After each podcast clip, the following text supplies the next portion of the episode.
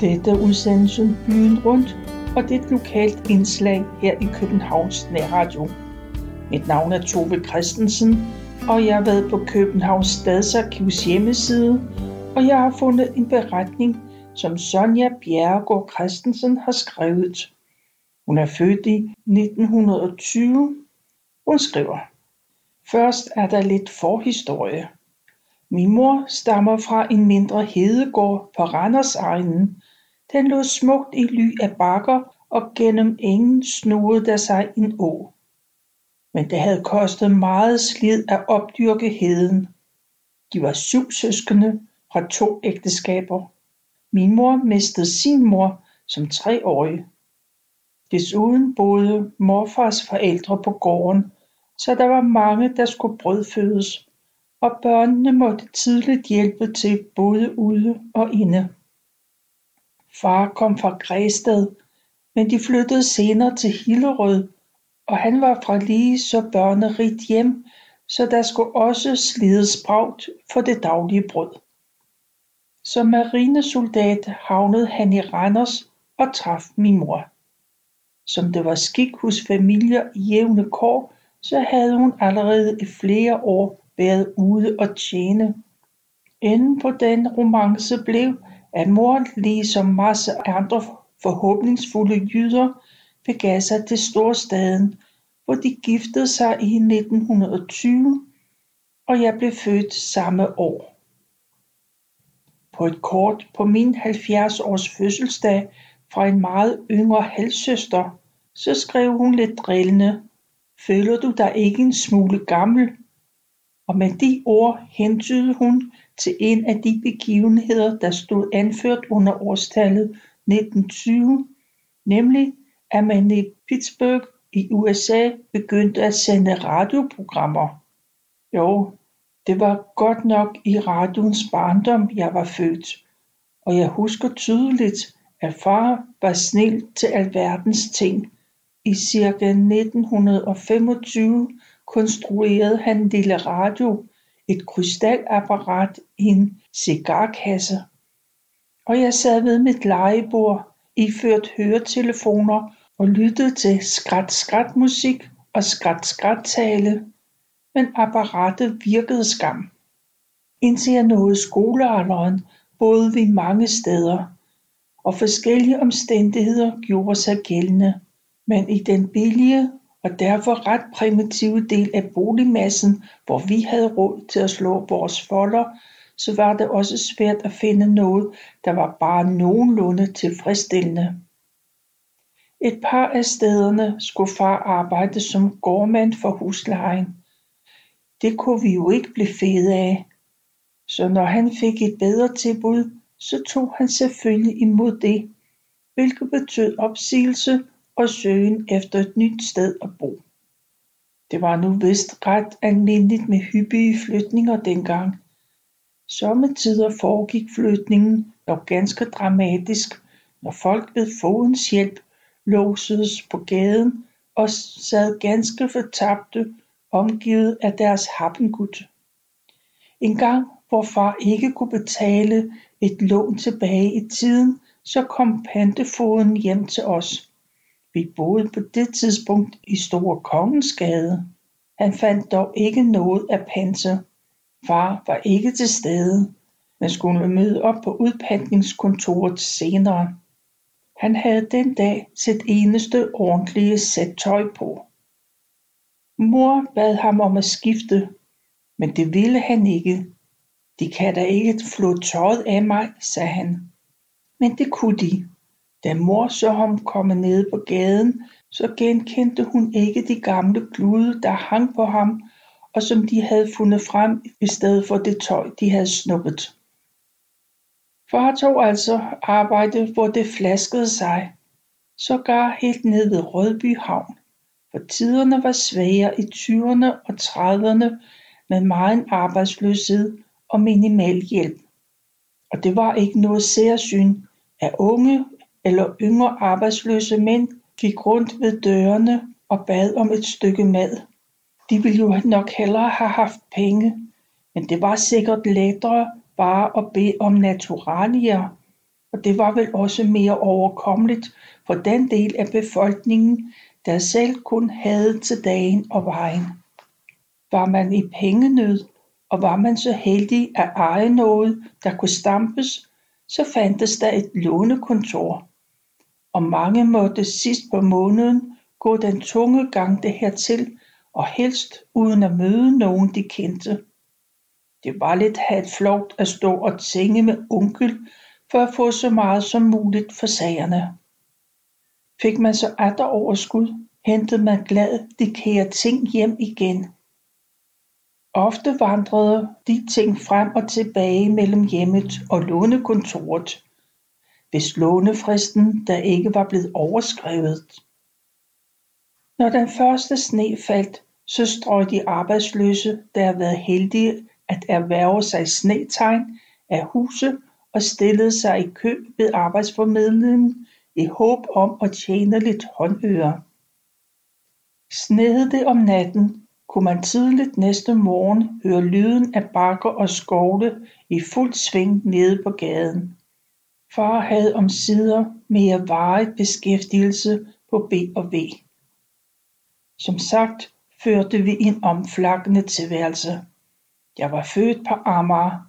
Herefter husker jeg adresserne Klosterstræde, Vestervoldgade, Estersvej i Hellerup, Løvstræde og Gråbrødder Torg. I Store Kongensgade 59, 3. baggård på 4. sal, fik vi et stort værelse hos en enkemand, der var snedkermester med 2 store børn. Vi boede der mod, at mor hjalp til i huset. De blev siden vores gode venner. Et venskab, der varede livet ud. Jeg har hygget mig der, for det var et liv omkring os, og da vi færdes så tæt op ad hinanden, så kunne det ikke undgås, at vi nærmest blev integreret i familien. Datteren Sally var et rigtigt livsstykke og fuld af sjove påhit. Sønnen Nils var mere alvorlig. Det var nu ikke noget at sige til, han ikke altid kunne snuppe sin lille søsters gale streger, og bestemt ej heller få øje på det morsomme i, at hun i en længere periode så sit snit til at bytte om på maderne i deres madpakker. Den, som mor havde smurt, eller også tog hun de bedste stykker over i sin egen madpakke. Efter et stykke tid begyndte han jo at undre sig over den ensformige og skalperede frokostpakke, han pludselig fik med. Ganske vist var der smalhals i hjemmet, men alligevel. Lidt variation plejer der da at være. Omsider oplod han sin spagfærdig sin røst, og så kom luskeriet for dagen. Vi overværede mange højtidelige diskussioner mellem far og søn. Faren var meget belæst, og i reolerne i hjørnestuen stod en masse faglitterære bøger.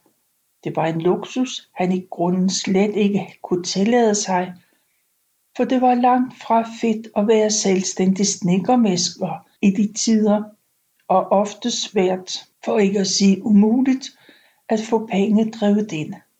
I alle tilfælde var han et alt for rart og høfligt menneske til at skrue bissen på.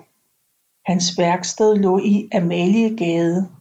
Her arbejdede han tit, for det var lidt finere klientel, som ikke var et hak bedre til at betale end de mindre velstående. Lykkedes det endelig at få et par skillinger til overs, når de nødvendige udgifter var afviklet, så sparede han den samme for at erhverve sig en af de eftertragtede bøger, som han forventningsfuldt hjemførte, til græmmelse for konen, der ikke delte hans interesse, og hun husede nok et par bedre idéer om at bruge pengene. De var blevet gift omkring århundredeskiftet. Han var en del ældre end konen. I familien yndede man at berette om deres forlovelse. Hun ekspederede i den tid et ismejeri, der vist nok lå i en kælder på hjørnet af Grønnegade og Goddersgade. Og under sine indkøbsture for moren havde han rig lejlighed til at beundre hende, når hun stod og glaskede smør fra de opstillede bøtter i pakker, for det gik meget af dagen med. Hun lod sig ikke urørt af hans beundring, men tiden gik, og nogle forløsende ord udveksledes ikke. Men hans mor var tysk og var lidt skrap og MC-dame. Hun tog affære, for hun kunne jo godt tænke sig snart at få denne evigheds hjemmegående søn gift. Hun havde da også inspiceret smørjomfruen og fundet hende egnet. En dag hæflede hun resolut op i sine lange skørter og steg ned ad kældertrappen. På sit rædselsfulde kvagtervælsk, det var en sælsom blanding af tysk og dansk, gik hun lige til sagen og udspurgte den rødmende, overrumplende pige, om hun ville hendes søn Gustav noget. Og så syntes hun, at de skulle gøre lidt ved det. Jo, pigen mente nok, at hun kunne tænke sig Gustav. Hun fik så en højtidelig invitation til at besøge dem følgende søndag, og samtidig hedkaldes den øvrige familie til frokost.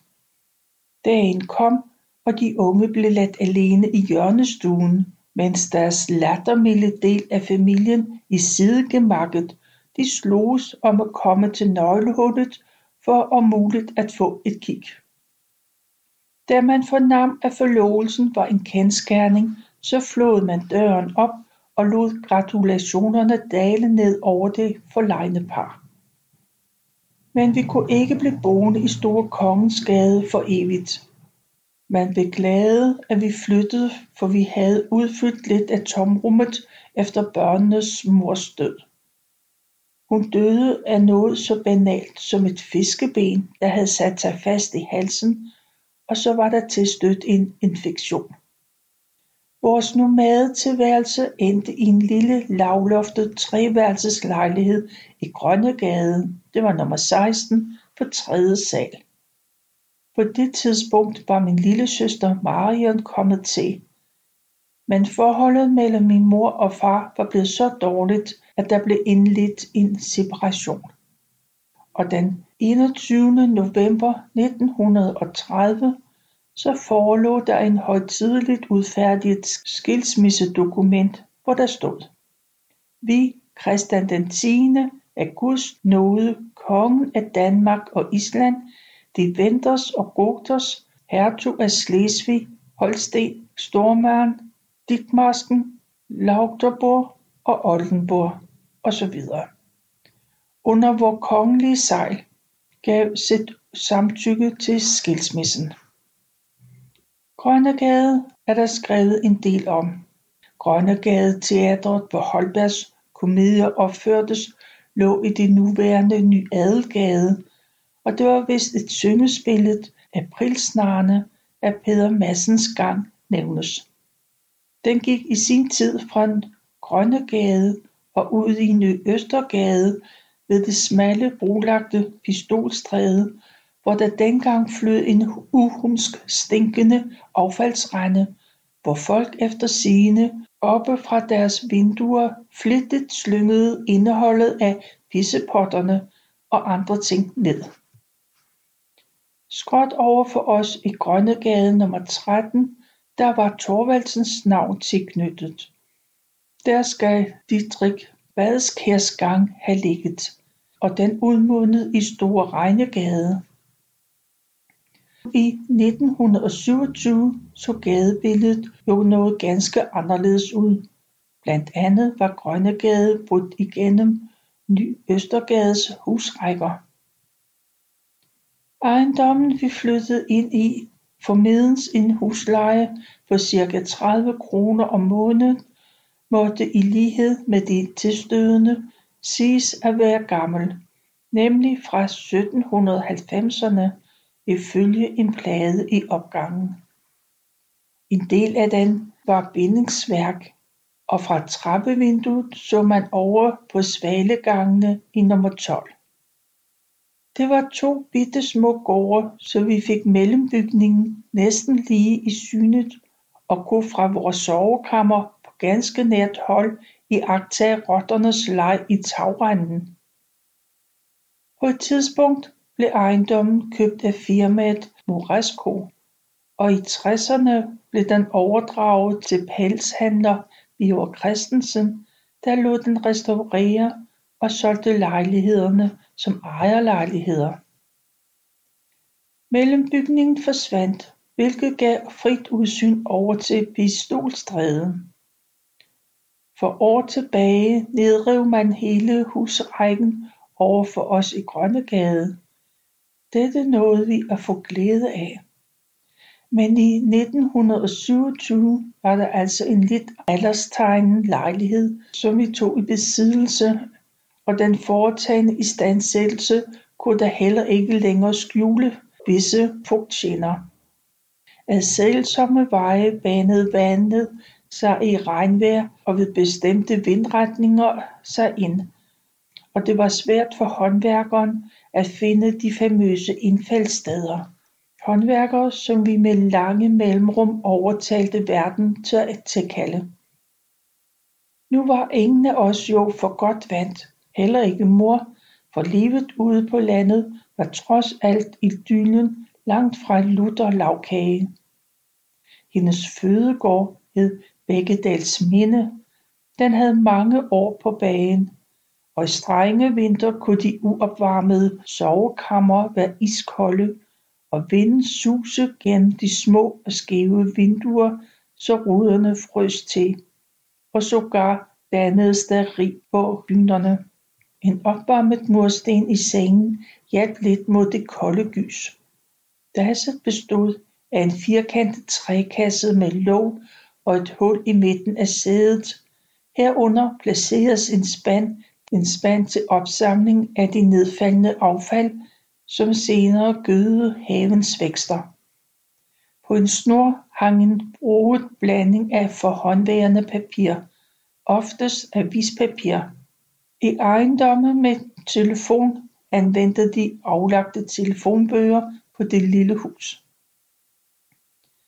De første år i Grønnegade måtte vi også tage til takke med 2 dags af den type. De lå ned i baggården, indtil de blev udskiftet med træk- og slip-toiletter, og til slut fik vi i forhuset indlagt toilet på hver etage. Det var herligt. Hos os lå toilettet på gangen. Det stødte op til køkkenet, som man til gengæld snuppede en bid af, så det nu var ganske småt.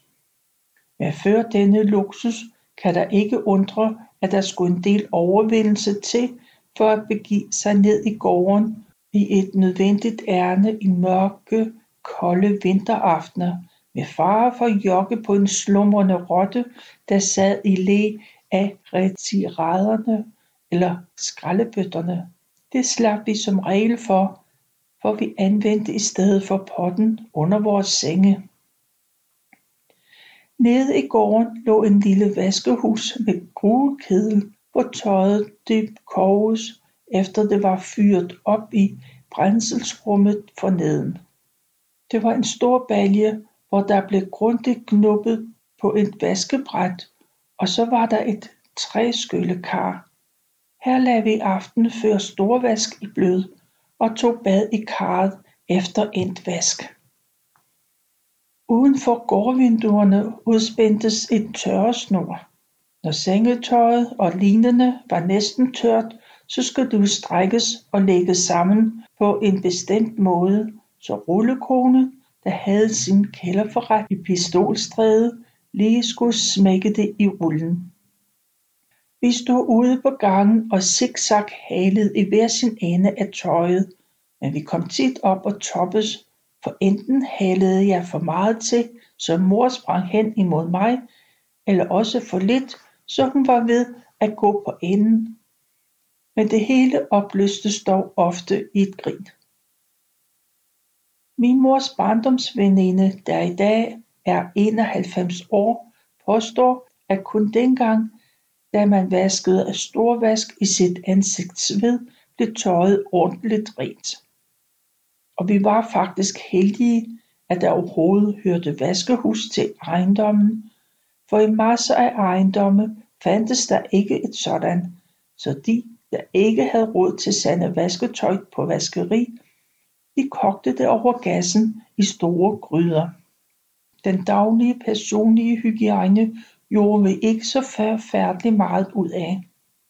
Jeg var som regel sent på den, når jeg skulle i skole, så det blev blot til lidt pjaskeri ud over de øvre regioner fra den kolde hane i køkkenet, før jeg spænede afsted med en humpelbrød i hånden. Men hver lørdag tog vi i bad. Da vi var små, var det en stor zinkbalje. Den blev om vinteren placeret foran den varme kakkelovn. Senere gik vi på badeanstalten i Helsingørgade i Borgergade. I kolde vintre skete det tit, at vandet frøs i rørene. Så måtte vi hente vand i spande over i de større gårde. Men der var et gode i lejligheden, nemlig elektrisk lys. Det installeres først senere i baghuset, hvor man stadig brugte petroleumslamper. I mange gader var belysningen blot det lidt dunkle skær af gaslygterne, som lygtetænderne gik rundt og tændte ved hjælp af en lang stang. Trods alt boede vi mere bekvemt end den syrske, hvor vi af og til fik lidt syet eller omforandret. Med sin lille datter Elsa boede hun i et loftværelse på en knast i Borgergade, hvor eneste adgang var et loftlem. Efter at have ændret den øverste stejle trappe, bankede vi pænt på lemmen hen over vores hoveder, og så blev den løftet op, så kunne vi kravle ud på gulvet. Hendes kunder tog denne ekstra motion med godt humør. I en lille ejendom som vores kunne det jo ikke være andet, end at man kom tæt ind på livet af naboerne. Man kom hinanden ved, men uden at løbe hinanden på dørene.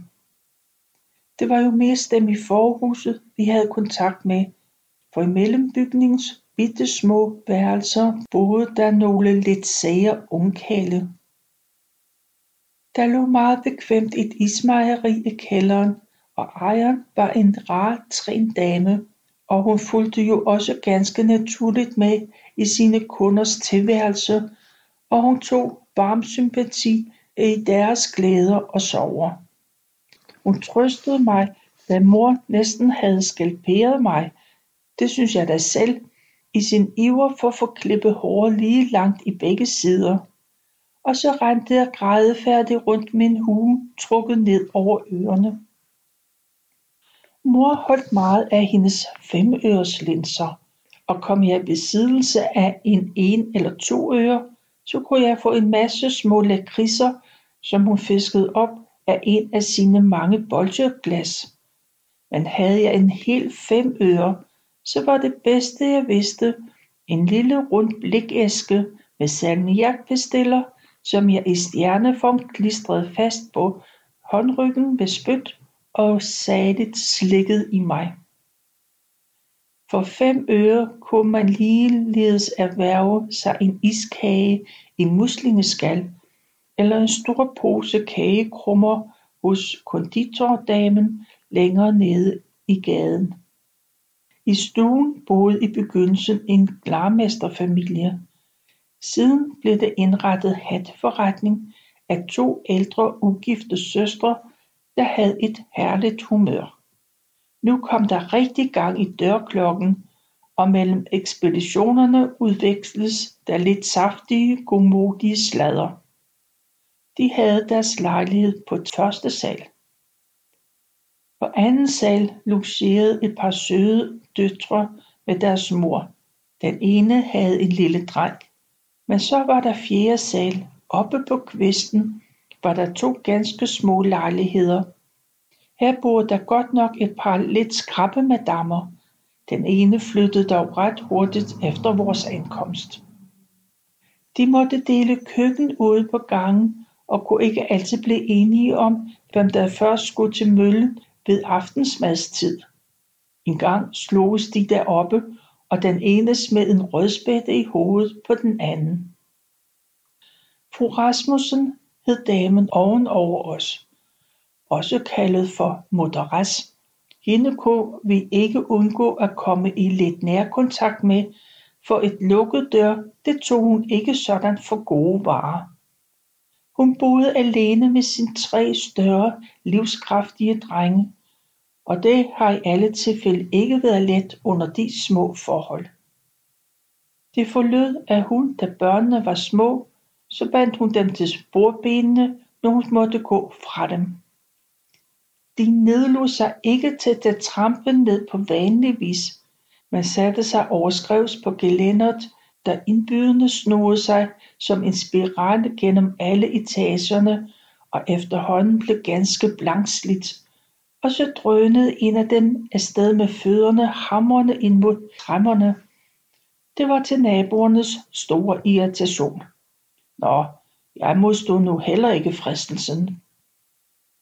Fru Rasmussen var et meget foretagsomt, men også meget hjælpsomt menneske. Da jeg skulle begynde i skolen, så tvang hun sin yngste søn, Arild, til at følges med mig den første stykke tid.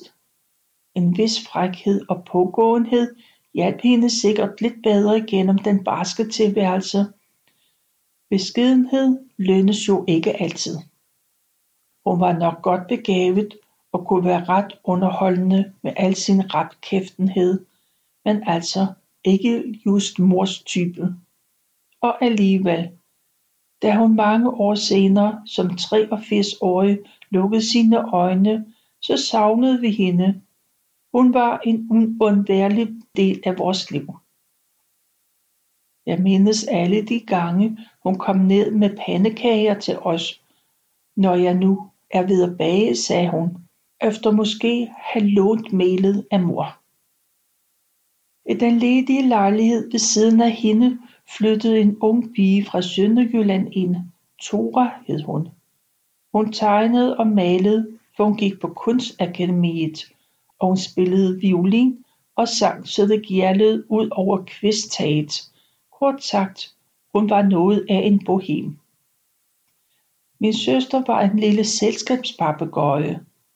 Efterhånden vagede hun frejdigt ud og ind hos de nærmeste naboer og butiksindehavere. Hun skaffede sig hurtig adgang hos den interessante, men godt nok særprægede unge Tora, og banede dermed vej for mig, der brændte efter kom derop. Hun var fuld af skæg og altid i godt humør, trods det, at hun også måtte hulte sig igennem tilværelsen. Tora var god imod os, og fandt vel også en vis underholdning i vores visitter. Et år besøgte jeg hendes forældre, og i sommeren 1934 tog en veninde til hende Marian med hjem på ferie. Derfra kom følgende på det ting. Kære lille mor, nu er jeg kommet til Brørup. Jeg længes let efter dig, men jeg græder ikke. Her er en stor hund, som hedder Plet, og den leger jeg med. Der er så mange grise. Der er en stor have med mange blomster. Skriv snart. Mor havde været nervøs for at sende hende afsted, for hun var lidt svageligt barn. Hun led så mindre af engelsk syge, og hendes ben, de var hjulede, hvilket man gav lysbehandling på Finsens Institut. Og i periodevis af krampeanfald, hun skulle sove, var hun dog også vokset fra. Men jeg husker opstandelsen om aftenen under disse ret slemme anfald. Mor var helt ude af sig selv, og jeg så magtesløs til. Det var, hvad jeg nåede at fortælle fra Sonja Bjerregårds erindringer. Hun har meget på sinde, så der kommer en udsendelse mere. Du kan læse hele beretningen på Københavns Stadsarkivs hjemmeside.